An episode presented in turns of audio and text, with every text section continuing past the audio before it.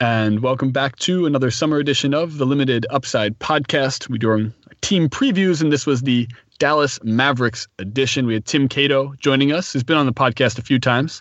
He's from Mavs Moneyball, knows his Dallas Mavericks, and has the pulse of the fan base. So it was good to talk to him. The Mavs were a playoff team last year. We talked a lot about what we think they'll be next year. An aging team, but what is their place within the Western Conference? We get into that.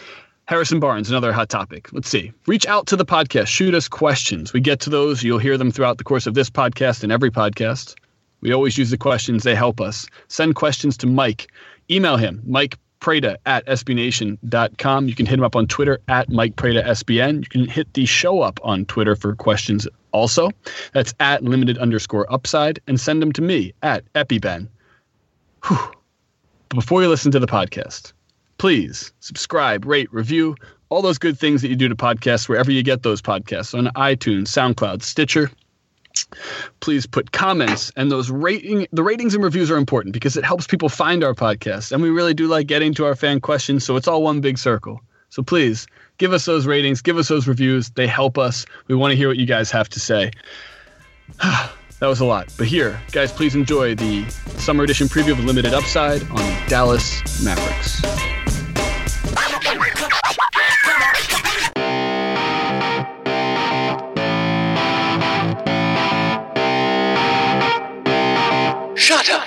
And sit down.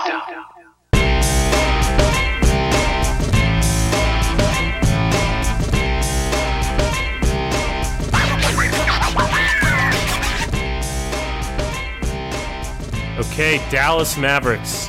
Tim Cato from Mavs Moneyball.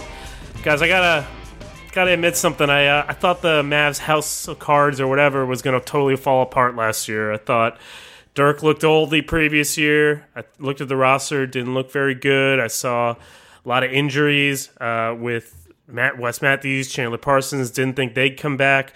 I thought that DeAndre Jordan was going to be a gut punch. I thought they'd start off terribly and they pack it in. That did not happen. I looked pretty stupid, and they made the playoffs again, forty-two and forty. Tim, how how did they do it? I, I'm still kind of stunned that they were able to be as good as they were it's it's still a little bit amazing to me that you know the the way they did it. You know i predicted about 41 42 wins it feels like but you know getting raymond felton as as a key contributor for you know the entire season and you know wesley matthews being as as you know playing as poorly as he did for for a reason with his injury. Um, but you know chandler parsons being injured uh, longer than i thought he would you know being limited earlier in the year and then uh, you know getting injured at the end of the year and missing that too. Um, yeah, it was it was a very strange way for this team to kind of scrape out 42 wins, and you know, I, I guess it comes back to Dirk being, you know, an all-time great and still being, you know, up at that level, and it comes back to Rick Carlisle, you know, always being able to get the most out of his team. Um, you know, really, no matter the circumstances or no matter uh, what is what is happening around him, you know, you know, even even a DeAndre Jordan type thing happens in the summer, and you know the the Mavericks just get right back to it thanks to Carlisle. So that's that's uh that's that's the genius of him, and you know I've I've st- I've learned to stop betting against him pretty much no matter what. I feel like Carlisle and Dirk, just having the two of those those pillars equals playoffs in some capacity. That's just just enough of the equation with the other parts that have been supplemented uh, around them during this time. Um, and we should probably talk about that that part that kind of is the interchangeable subject here with Parsons, who we just mentioned, um, and that is the new small forward, a very well paid small forward, part of the uh, like you phrased it before the podcast, the bad forty percent of the Golden State starting lineup, but or, or potentially not bad, but uh, um, the, wrong the less 40%. desirable. Yeah, the wrong, the wrong forty percent. Um, not to put anybody in buckets or anything like that here, but but these guys, uh, Barnes and Bogut, are now you know, taking their uh, last two deep playoff runs, the championship, that type of success, that understanding to a team here with Dirk, who has that uh, the championship pedigree, and then a Wes Matthews a year removed from an Achilles injury now, two years removed, I should say, total. And it usually takes about a full year to get back to where you need to be. Um, so you should get a better version of him. Um, do do we feel like that Harrison Barnes puzzle piece change? It was the right move, Tim. Is that something that people are embracing in Dallas? Yeah, most people are, you know, at least optimistic. You know, you you can't blame it. You know, Mavs fans, that's what you're supposed to be headed into a season. Um, mm-hmm. Obviously, I have I have concerns. I had concerns be going into the summer. You know, I, I wanted them to stay away from Barnes at any cost. But you know, I've at least come around and said, hey, let's give him a shot. Let's let's see him on the court. You know, he he deserves that much. You know, the, he obviously has has concerns about stepping into a role this large, but he's not a bad player. Uh, he was clearly an average starter uh, with the Warriors, and uh, I, I do think that Carlisle, you know, just like he's able to get more out of his teams, I think he'll be able to get a little bit more out of Barnes. Whether that's max money, uh, you know, that he's able to get out of him, I, I do have I do have serious doubts about that. But you know, he's he's not going to be a bad player. His his floor as a player is very very high. Um, it feels like you know at the very least he's going to be a solid fourth to fifth starter uh, that you're just paying too much. It's it's always hard to to to separate or to differentiate a player's value from what they're being paid. Well, that's uh, and I think that's being what you're paid is that's well it, value in a sense. It, it correct, but you can never fault a player for getting the money they do. It, that's what the, the, the separation part is. Where yes, there's a value placed by a franchise within the league, but when the player gets that contract, if Harrison Barnes is offered a max deal, Harrison Barnes is taking the max deal. Well, um, so it's it's so the point being that I I I hate that he has to be held against the type of other caliber players that are making that money, whereas he didn't offer himself this contract. The Warrior, um, the uh, the Mavericks are the ones who are placing that that emphasis on the type of player they expect him to be. Uh, and as Tim just said, a, a, fourth, fifth, you know, starter again on a team, or third, fourth type starter again on a team, you know, obviously isn't usually what a max money player is. But the scenario that played out and situation that that happened is what led to him now being that type of expensive starter. Um, but so, what is his ceiling in your opinion, though, Mike? I mean, I think the more the germane question here is that there is a direct line of comparison, and that's to Chandler Parsons, who got the same contract, who the Mavs did not keep, and that's a tough one. Tim, why why why didn't Chandler Parsons stay? I'm, i was a little surprised by that. I, I was surprised too, and and mainly because he wanted to be back. This was this was totally a decision made by the Mavericks um, you know, actually very early on, kind of, you know, they, they wanted him to opt into the money. Uh, he had a, I think, a $16 million team option. They wanted, they wanted, or a player option. They wanted him to opt into that. That obviously was not going to happen with max money on the on the table. So, um, you know, pretty much from that point on, his his future with the Mavericks, um, you know, it slowly became obvious to us really following the team. But you know, I think I think as soon as he didn't opt in, you know, his future with the Mavericks was done, um, which I thought I, I, did think was surprising. You know, the injury was was a, the biggest part. It, it seems like. Um, there was there was concerns about his health, and when you have two surgeries to the same knee, uh, of course there's concerns. Um, I personally was never you know freaked out by it by it necessarily. The one bad surgery he had was last year, and mm-hmm. uh, to me during the season it looked like he he had kind of come back and kind of recovered from that. Um, and and the and you know to tear your meniscus is bad luck and unfortunate. Um, but it's a very treatable injury. It's one that many many NBA players have had. Um, so so to me, the injury concern, you know, especially in in Houston when it was never really a problem, uh, I I was optimistic that he'd be able to stay healthy going forwards, but. Uh, he wasn't too he wasn't able to do that in Dallas and and that's that's a problem and you know that's that's a big reason why they decided to move on from him um, you know they also had concerns about him being you know reaching his ceiling reaching his potential um, if, if they had been able to bring in DeAndre Jordan I think uh, he could have been even better than he was here with the Mavericks. I think he really needed a, a rolling big man, and I think DeAndre Jordan would have been the perfect type of player. Um, but when that didn't, when that kind of failed, and they didn't really have a uh, have another center to to put next to him, you know, he he wasn't always in the best situation. Um, and you know that kind of speaks to the player he is. You know, he's he's going to be very good when he's in the right situation, and you know, not quite as adaptable if uh, you're just giving the ball and ask him to create. That's not the type of player he is to just you know get a shot at the top of the key with with an isolation scoring. Uh, hmm. But but I, I liked him. I I thought he was I thought he had the potential to you know kind of grow his game with an offense tailored around him and you know ideally be a scorer next to Dirk that could uh, take a lot of weight off him. And I don't think Barnes is that guy at all. Um, you know, No, I mean, probably. Chan- Chandler Parsons is a better player than Harrison Barnes. I mean, to Yeah. me, I think it's fairly that's obvious, honestly. Uh, and it's just so weird. I mean, a year ago, Chandler Parsons is like the lead recruiter, and he's he's the one pursuing DeAndre Jordan, and he's the one that's always hanging out with Mark Cuban. And one year later, he's not even being offered what he's worth, and they didn't even make an effort to to sign him. I thought that was strange. Uh, we'll see. Maybe the knees really are that bad. I mean, the last time the Mavs said, you know, we don't think this guy can hold up health wise, Steve Nash was an MVP in Phoenix. So, very different training staff. I know there now, but uh, it's not a great omen. And so, if they if the Mavs expect Harrison Barnes to play the kind of game that Chandler Parsons could be on his best day. I think they're they're not they that's not going to happen. That's not Harrison. That's, Harrison Barnes isn't that good.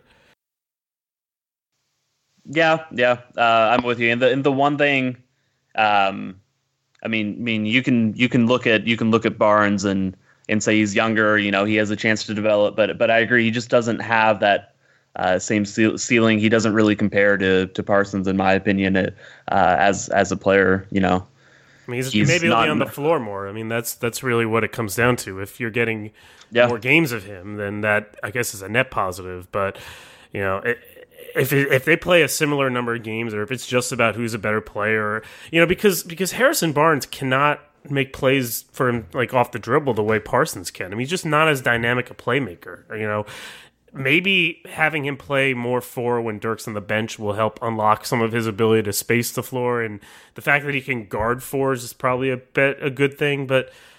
He can't do all the things Parsons can do, and so for the first time in a while, I wonder if there's sort of a playmaking kind of gap on this team now that Barnes is in Parsons' spot. yeah. In the go, ahead, Dan. Tim. Well, sure. Uh, so I mean, I, I think the the thing though is like it's it's like uh, there's a playmaking dis- difference between the two, but there's also a difference in what we are able to say about a player, and I think that's one of the things projecting. Uh, what Parsons will look like on this team and the type of player he is. Parsons is a pretty rounded into form player. I think a big thing of what the Mavericks are anticipating here is that we really haven't been able to see what Barnes is capable of. So what what if Yeah, I know Barnes? about that. I think that's a big part of it, man. I mean, he had a very No, no, no. limited I- role. I, think that's that's what they're thinking. I'm just not sure. There's Oh, and you you there. disagree that you think that there isn't much growth potential. I think there is a little bit more growth potential there. Although I will say, through every level since he got to uh, North Carolina, he's sort of been just a little bit underwhelming, and maybe that's because that is uh, who he is. Um, but I wanted to mention Bogut though too. We we brought him up as sort of the other. He's twenty percent, I guess you'd say, of what came over from Golden State. Um, Tim, do you think that Bogut's going to have a, a what type of effect, I guess, is a better question, will Bogut have on this team? Because uh, he's kind of a, a plotting older big man, and they have that already in their power forward. Um, what do you what do you foresee for Bogut?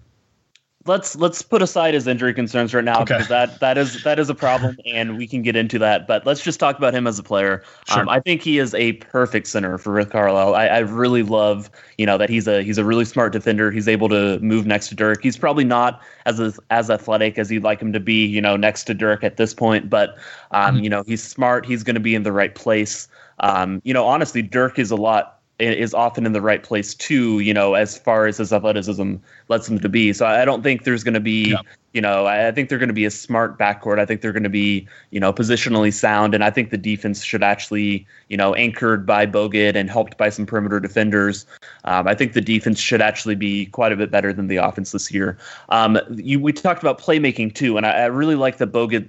You know, he can make some really nice passes. You even saw that when he was playing for Australia in uh, the Olympics this year, or um, you know, uh, just what he was able to do there, and you know that they can give it to him in the high post. Uh, that's that's a that's a Mavericks uh, or at least a Carlisle staple that he likes to throw the ball into the high post to the center, um, and you know he would do that with Tyson Chandler. Uh, for example, and Tyson Chandler is not really even a playmaker, but uh, it was still a way to you know pull pull a big man out and initiate offense and uh, just move the defense around. And with being able to use Bogut on there, who can you know throw a backdoor cut um, or find a guy on the weak side corner, you know that's that's going to be a valuable addition. I, I definitely think we're going to see quite a bit of that when he's out there healthy.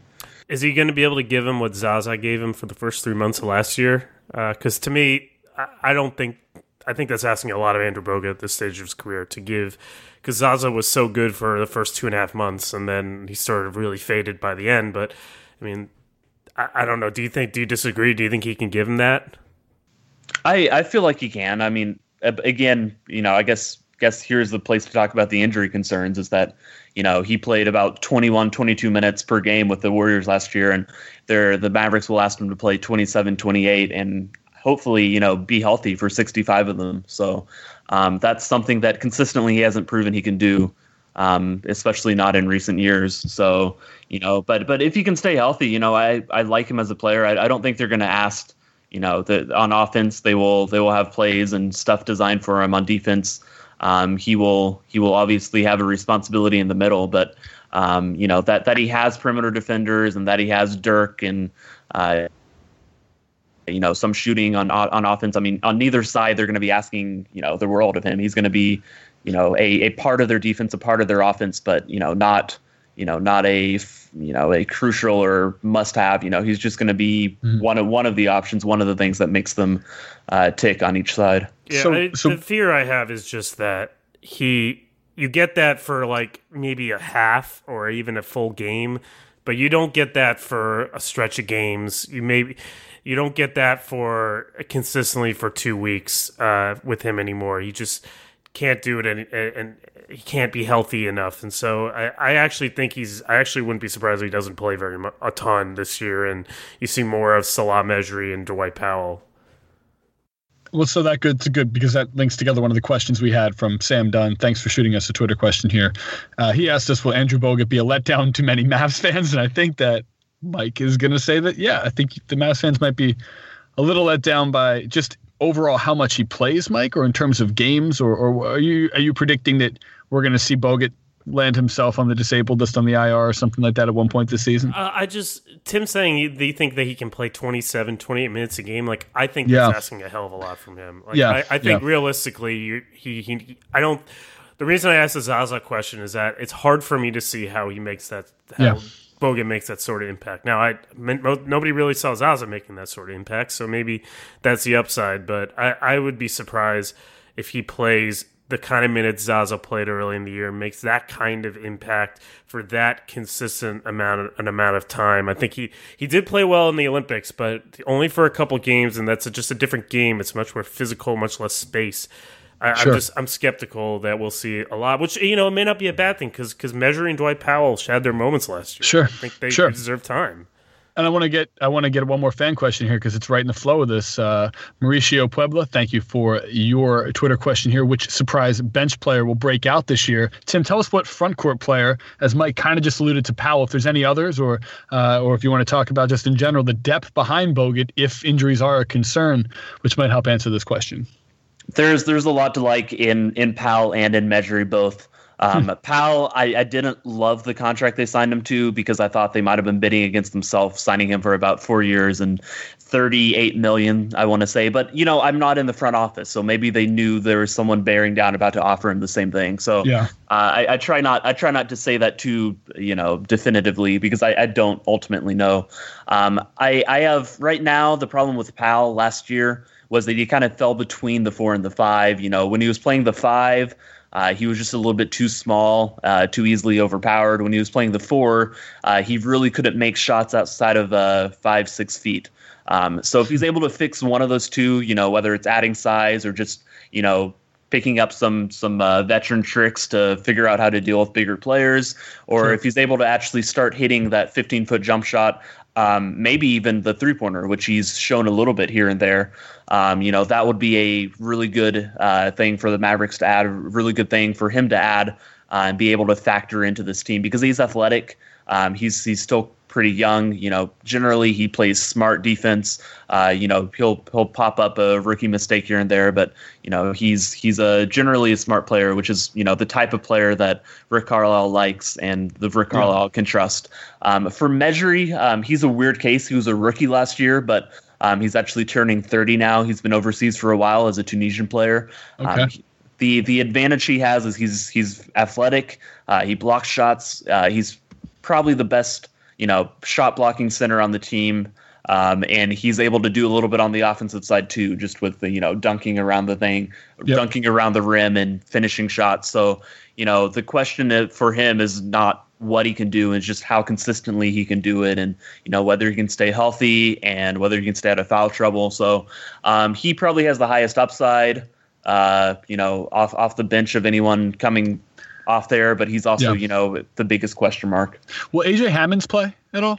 I, I would doubt it. You know, he'll he'll see a game here and there, but I, I think he's you saw him in in summer league. He was you know he looked his conditioning wasn't there, and he, Yeah, he looked like yeah. he was just kind of adjusting to the game. So He's huge. That's um, why I ask. I mean, for for a he is he is for a senior though uh, a senior coming out of college, um, he's a lot more of a project than you would think. Hmm. but we'll we'll see if he develops into anything in a year or two. Well, there, there's also the guy you didn't mention, the young front court player that I think is going to play a lot this year, and that's Justin Anderson uh, on the wing. And if he can continue his late season emergence, uh, I think there is a chance that Dallas could actually roll out. I mean, forever it always seems like they just don't have enough like kind of athletic wing players who can guard the wing positions, and they're always playing small to compensate. They may actually be able to roll out sort of more with Anderson. Hopefully, Wes Matthews is healthier this year and he's a year removed from his surgery. And then Barnes at the four. I mean, they actually may have for finally some wing athleticism with, those three on the floor at once when Dirk's not playing. Yeah, yeah. Imagine, imagine a uh, a closing lineup, or you know, any any lineup at, at any point of the game where it's Deron Williams, Wesley Matthews, Justin Anderson, Harrison Barnes, and Andrew Bogut. Um, to me, that's a really good defensive lineup. You know, you have versatility, you have two really good wing defenders, depending on what you think of Barnes. Um, but but certainly he's at least at you know at worst he's average. Um, and Anderson, yeah, I'm. I think every Mavs fan is is as excited about him next season as they are anything else, uh, because what he was able to do down the stretch of the season uh, was really impressive. He has just a knack for making big plays, big defensive plays. Um, you know, he he's got chase down blocks. He had you know five or six really highlight versions of those. Um, you know, he's he's got a good good hands and good good brain for you know reading passing lanes and getting there. Um, so there's there's really a lot to like, and if his offensive game can you know rise any any higher than it was last year, then he is a uh, the first guy off the bench, and you know definitely one of the best, you know one of the better sophomore players in the league, ideally. I always liked his game a lot in college too, specifically at UVA. I thought he was an exceptional player there. Yeah, he's got to change. He's got to speed up that little catapult three point shooting motion. Yep. a little bit. Yep. Only shot twenty six percent from three. That's that's not going to cut it. But uh, yeah, he can really move. What about the backcourt, Prada? Anybody else you like there you want to talk about? Like Seth Curry or uh, is Deron Williams? What- I mean, what- uh, What do you Yeah. guys think about Seth Curry? Because he's he's a very interesting guy to me. I'm Yeah. curious to hear your thoughts. I mean, he he had he got his some moments uh, with Sacramento. He can't guard anyone, uh, but he sort of has a little bit of like kind of a mini Steph game in sort of the way he shoots the ball off the screen. He's kind of a threat. I think he could. Carlisle could make something out of him without a question. I was very surprised that Sacramento let him go, not because he was anything special, but just because he was inexpensive. And look at the point guards they have now. So I'm not quite sure why they let him go. Uh, but yeah, I think that was a nice little pickup for the Mavs. He can. And Deron Williams had a pretty good year last year, and they still JJ Barea. I mean, I, I guess the the question I would have is more just will Carlisle kind of resist his usual temptation to kind of play with two small guards? Uh, they also still have Devin Harris, you know, and will he resist kind of playing sort of Curry and Williams together? Because to me, that's just a terrible defensive backcourt, you know, and Carlisle always finds a way to make those lineups work. But for the first time, again, it feels like the Mavs actually have some talent on the wing. I feel like it would be a mistake to play those guys together more as often as he usually would. There is if if you're considering Anderson mostly going to be a three, which I think I see him there with Barnes playing the three and the four. Um, there's not really a backup, uh, you know, shooting guard, a pure shooting guard. Um, so you're going to still see a lot of two guard lineups, but hopefully it's two guard lineups with you know a, a bigger guy at the three and a bigger guy at the four that can kind of uh, you know mismatch if you mix and match if you need them to. Um, but yeah, it's it's, it's still going to be you know Devin Harris and JJ Barea and Yep. uh, both of those guys. It, it, what you're hoping if you're a Mavs fan is that uh, Seth Curry can really take over one of their roles or you know eat into both of their roles and and really be a player for them because he was honestly for about 30 games, for about 20, or maybe it was just the t- final 20 games. But he was really good with the Kings. Um, he was able to do a lot. He was uh, he was he was running the pick and roll really well. He shot, I want to say, 44, 45 percent behind the arc. So um, in theory, there's a lot to like, especially because this team um, doesn't have nearly enough people who can run the pick and roll outside of um, Barea and uh, a little bit of Deron Williams. Well, what's what's always nice about the Mavs is that you can take guys who really aren't that good running pick and roll and just have them run it with Dirk, and they look a lot better. So, I mean, that is true. that is uh, JJ Barea's career pretty much. like that's the thing about the Mavs. So it, it's almost not a big deal that he's not as good. I mean, I think it's a good fit. It's a good match of player and system. Well, we should we should ask uh, a friend of the pod, Harrison Fagan, sent us a um, a question about this, and we can then we could talk about. It. We really haven't really given Dirk the time on the percentage percentage of a Mavericks podcast that should be spent on Dirk. We need to fulfill that. Um, otherwise, it would be we be doing in, uh, disjustice or injustice. Um, the question is, I mean, this will probably come up. So here we are talking about it. But how long can Dirk really keep going? So it's two more years, Tim, or it's it's see how this year goes, or where are we at right now?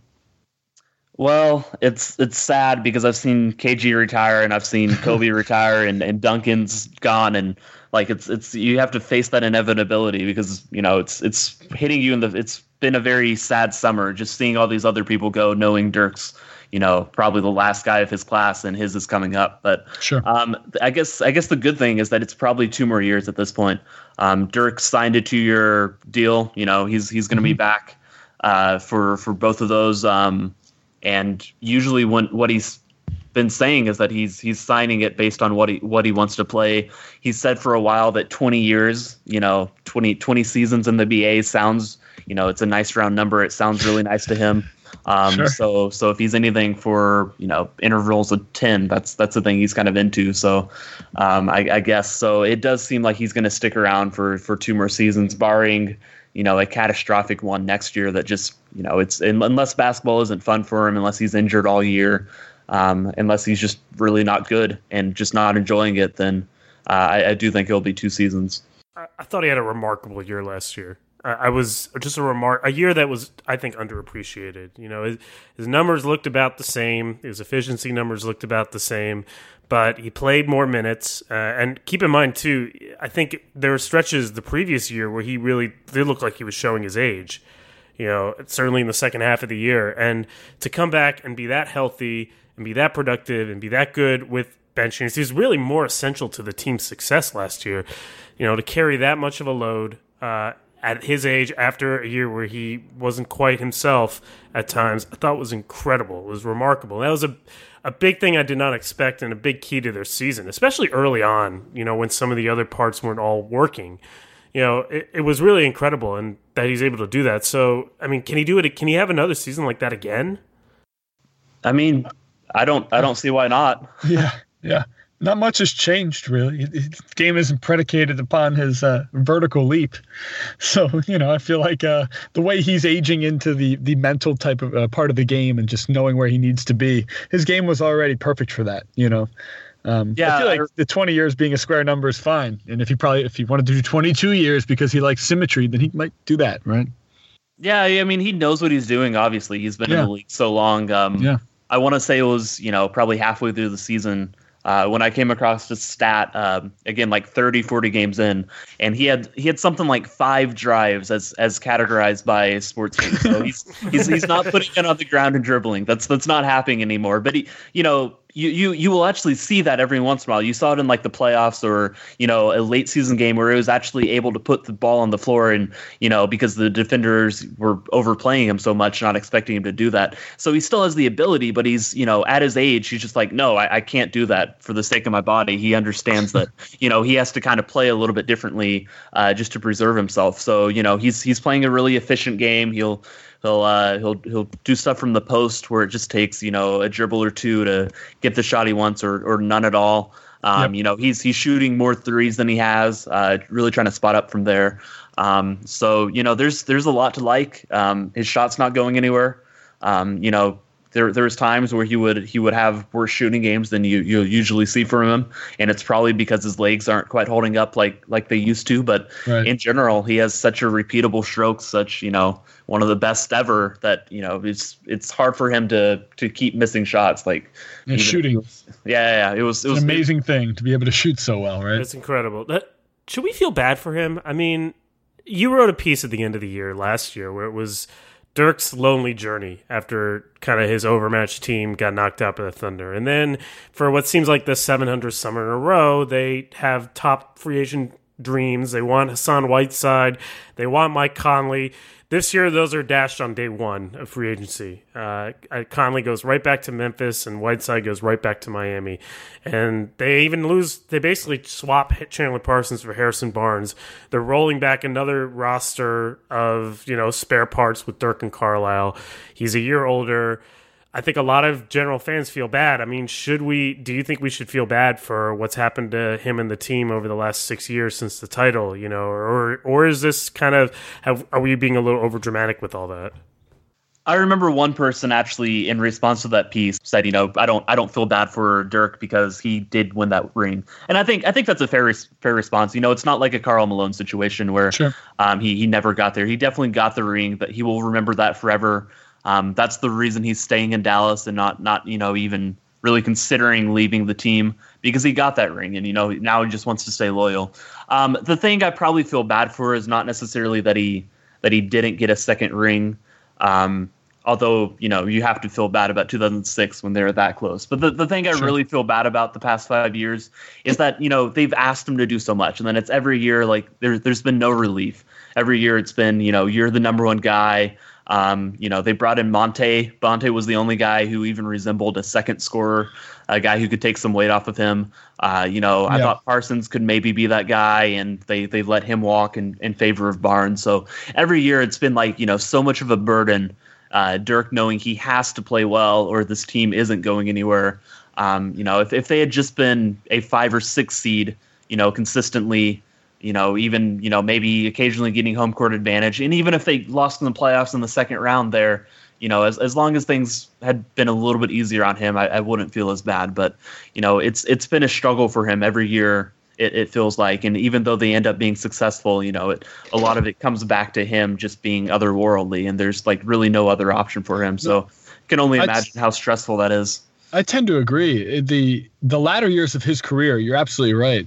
He has been the number one option. When you you know contrast that with, uh, you know Kevin Garnett or even Tim Duncan, you know they they've been tertiary parts of their teams for years now, um, and and the number three four options in certain cases. Um, and obviously Duncan's had his spurts within the the playoffs a couple years ago where he looked amazing again. But you can see his his fall off was pretty precipitous uh, this year.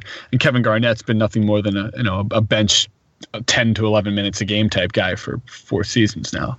Um, but when you look at what how much of a burden Dirk Dirk had to have worn for the franchise, and also just he is the franchise.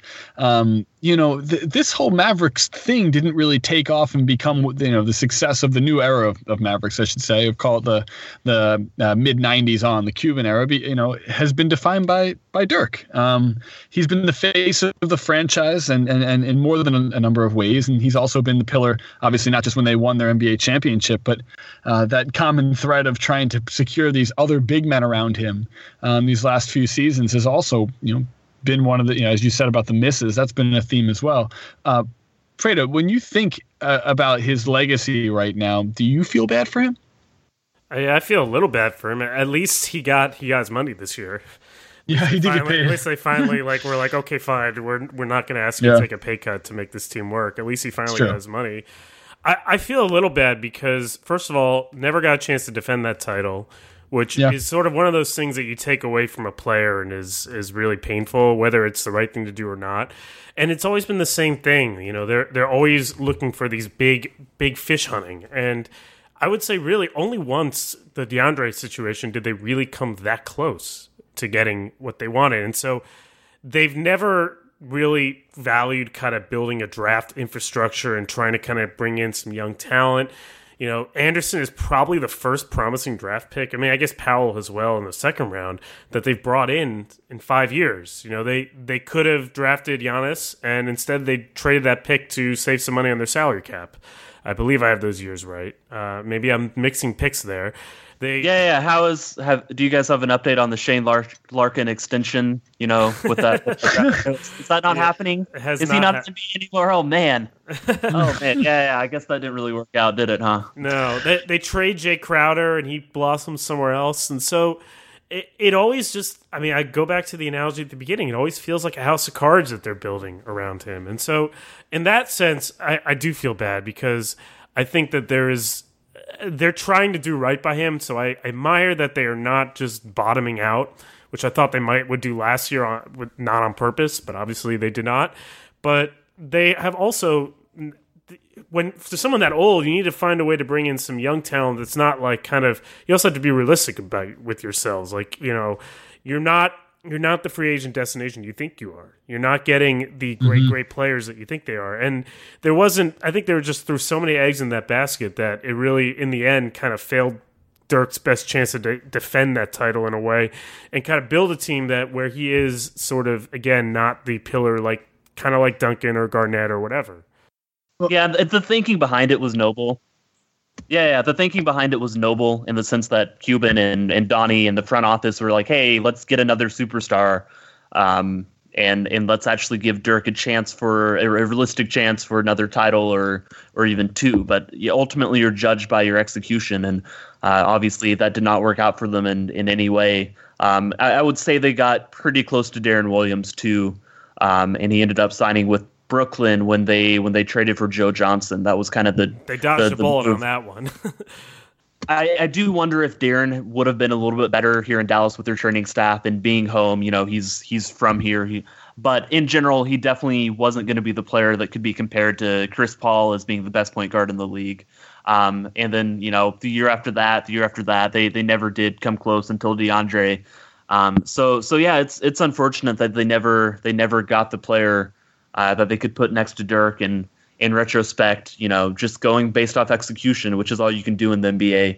Um, clearly, the right option would have been to bring back the title team and you know try to try to get younger and and hope you know they get a Giannis type player or something something like that. So uh, it's it is a shame how how he ended up being kind of the only guy on a team just kind of grinding away with with little to no help. Uh, or not no help, but you know, not not enough to consistently make this team Sure.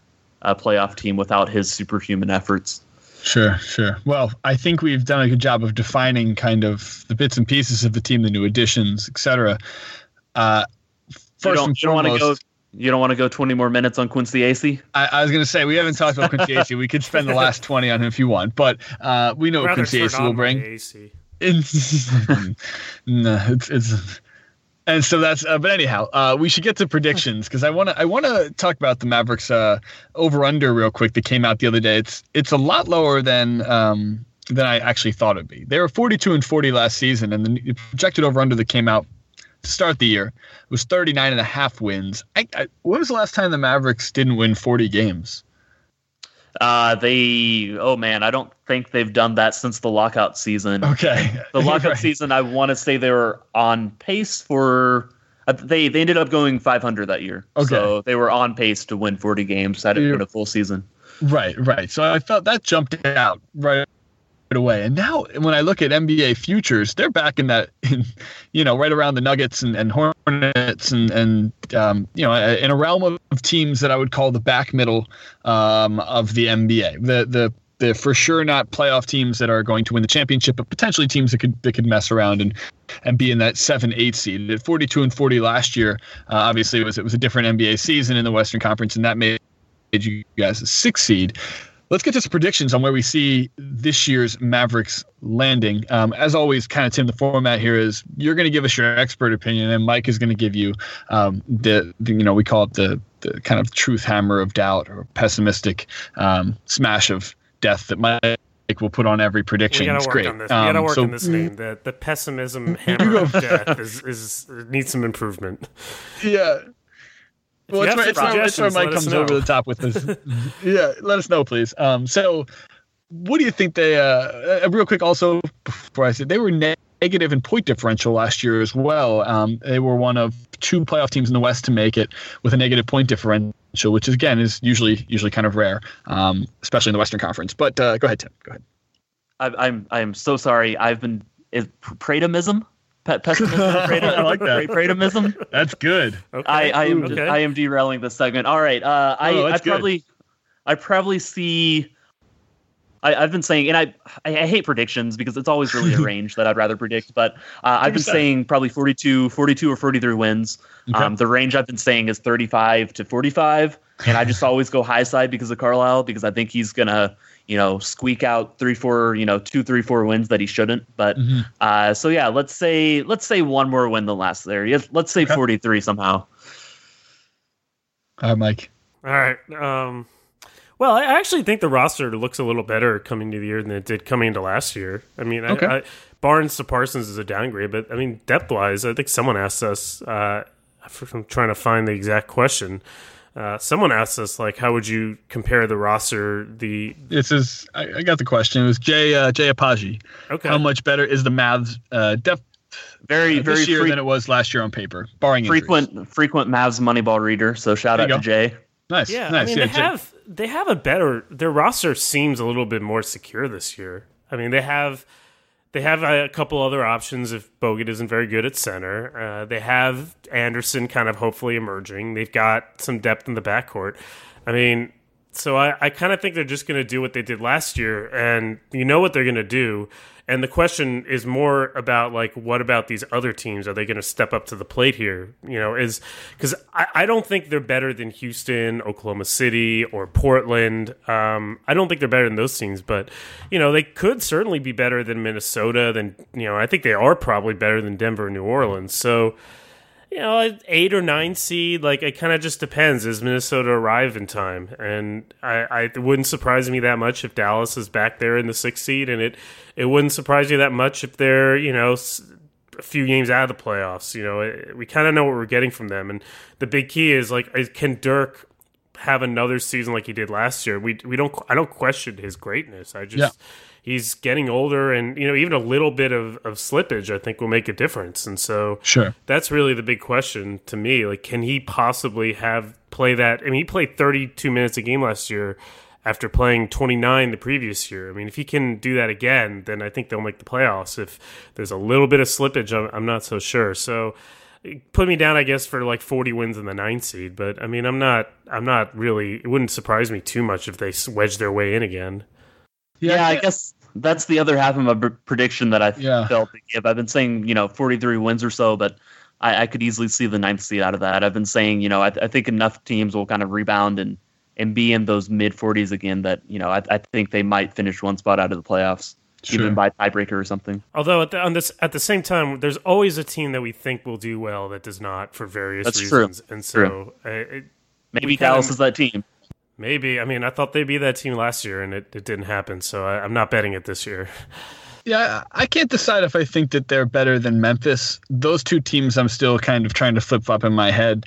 Um, we, we went we went through the Memphis podcast, uh, you know, a couple days ago, and, and I, I was convinced they're a little bit better than I thought they were going into that podcast. Uh, I was not sure about them. I think that I think that nucleus makes more sense to me with the pieces around them. I think a similar thing just kind of happened with this Mavericks podcast where I I I think I had them at about 40 and 42 in my notes. I think maybe I'll flip that now. I think they're about the same type of record, but a, a better team in a better conference to kind of go along with what you guys were saying. I think that's kind of where I'm in agreement. So let's say 42 and 40 again, uh, but potentially that being the 9 10 spot. Um, we'll see. Very competitive Western Conference. We say it every single podcast, but that middle chunk of each of the conferences is so tight. There's so much parity. Injuries are going to be so important, and when you have old pieces like a Bogut, and Dirk's obviously not a young guy. Um, Deron Williams is always uh, a moment away from shattering into a thousand pieces.